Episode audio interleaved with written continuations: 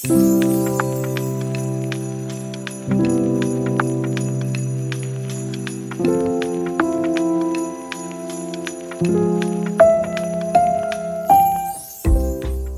Zsigmond, a haragos hóember. Olyan sűrűn esett a hó, hogy egyszerre bealkonyodott tőle. Lágy, nagy, gyerekökölnyi hócsomók száldostak le az égből, és mi föltartottuk az arcunkat, hogy ráhújjon. Nagyokat kacagtunk, ha az órunk hegyén megállt egy kis hóhalom, és prüszköltünk, mikor elolvadt rajta. Dobáltuk egymást puha hócsomókkal, és nem győztünk eleget kacagni. Édesanyánk egészen elfeledkezett rólunk, mint mi az uzsonnáról. Már sötét volt, egészen sötét, csak a hó világított, s mi még egyre tomboltunk a hóban, és örültünk a nagy szabadságnak. És nem is veszekedtünk, mint szoktunk, s a teljes jókedvhez nem hiányzott az idegen fiúpajtás, mint máskor. Itt volt pajtásnak a pompás hóesés.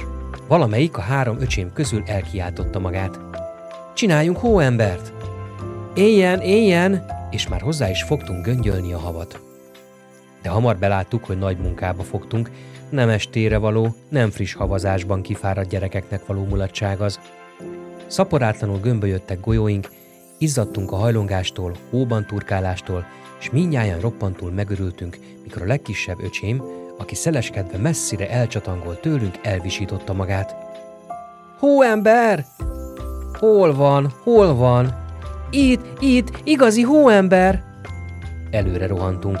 A kúria előtti virágos kiskert kerítésénél valami nagy alkotmány állott. Fehér volt, tiszta hó tetőtől talpig. Mozdulatlan. Vastag derekú lábatlan, feje helyett egy jókora golyó a tetejében. Sűrűn esett a hó. Sűrűsödött a sötétség. Hóember az? kérdeztem én gyanúsan. Legöregebb voltam négyük közt, legokosabb, s gyanús volt nekem, honnan került ide ilyen hamar egy hóember. Persze, hogy az, sikoltoztak az öcséim. Ki csinálta volna? Marci csinálta, a kocsis, visította Lacika. Azt mondtam a nékem, olyan hóembert csinálj, lajtorjával kell a tetejére mászni. A hóember csak ugyan iszonyúan nagy volt. Nagyobb, mint az igazi emberek. Félelmetes volt mégis. Senki nem mert hozzá közeledni. Megálltunk kisé távol, úgy néztük és topogtunk a hóban. Az én hóemberem, mondta Laci. No, ha a tiéd, erígy hozzá, kiáltott rá Jóska.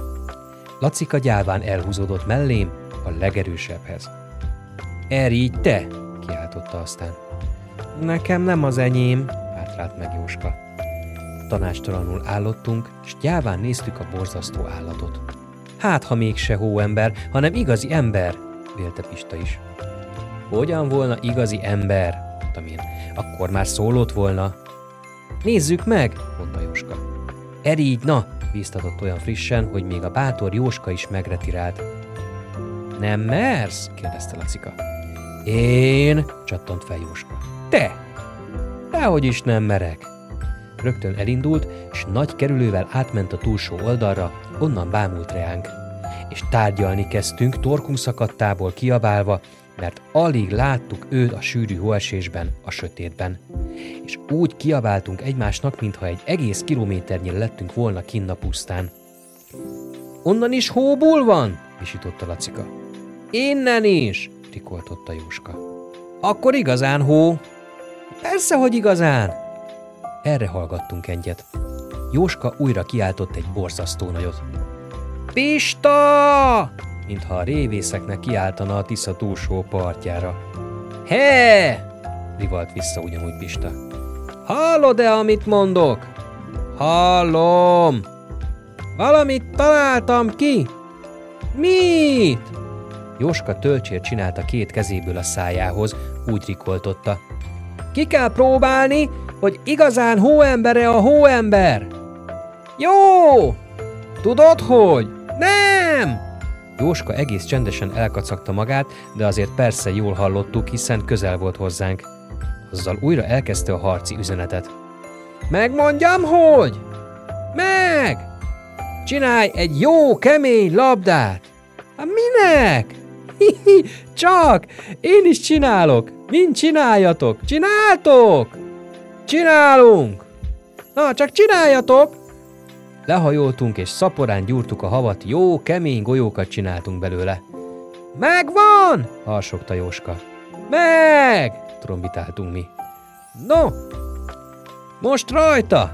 Egy, kettő, három! Taktusra elrepítettük a golyókat. Neki a hóember fejének.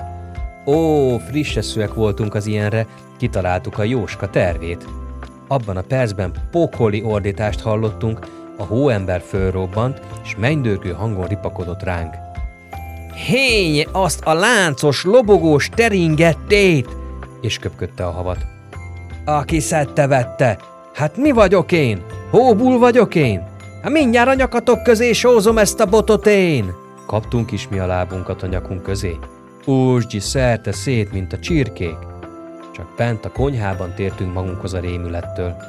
A juhász, aki édesapámra várt az udvaron, még akkor is lármázott és törülgette szeméből, szájából a hógolyókat, földig érő nagy bundájában, úri süvegében, hóval színig befödve igazán nappal is bevált volna hóembernek. Nem, csak elvártam, mi lesz ebből a bolondságból, kiabálta, hogy én hóember volnék. Fí! Egye meg a kotlós ezt a havat, ha még az orrom is bedugult tőle. Nagyot prüszkölt, és mi csaptunk rá olyan kacagást, de olyat, hogy tavaszig se hagytuk volna. Csak annyit kellett kommandírozni Jóskának, hogy egy, kettő, három! Már ott hemperengtünk a földön, és a fülünkbe csengett a haragos hóember dühös prüszkölése. Szép álmokat!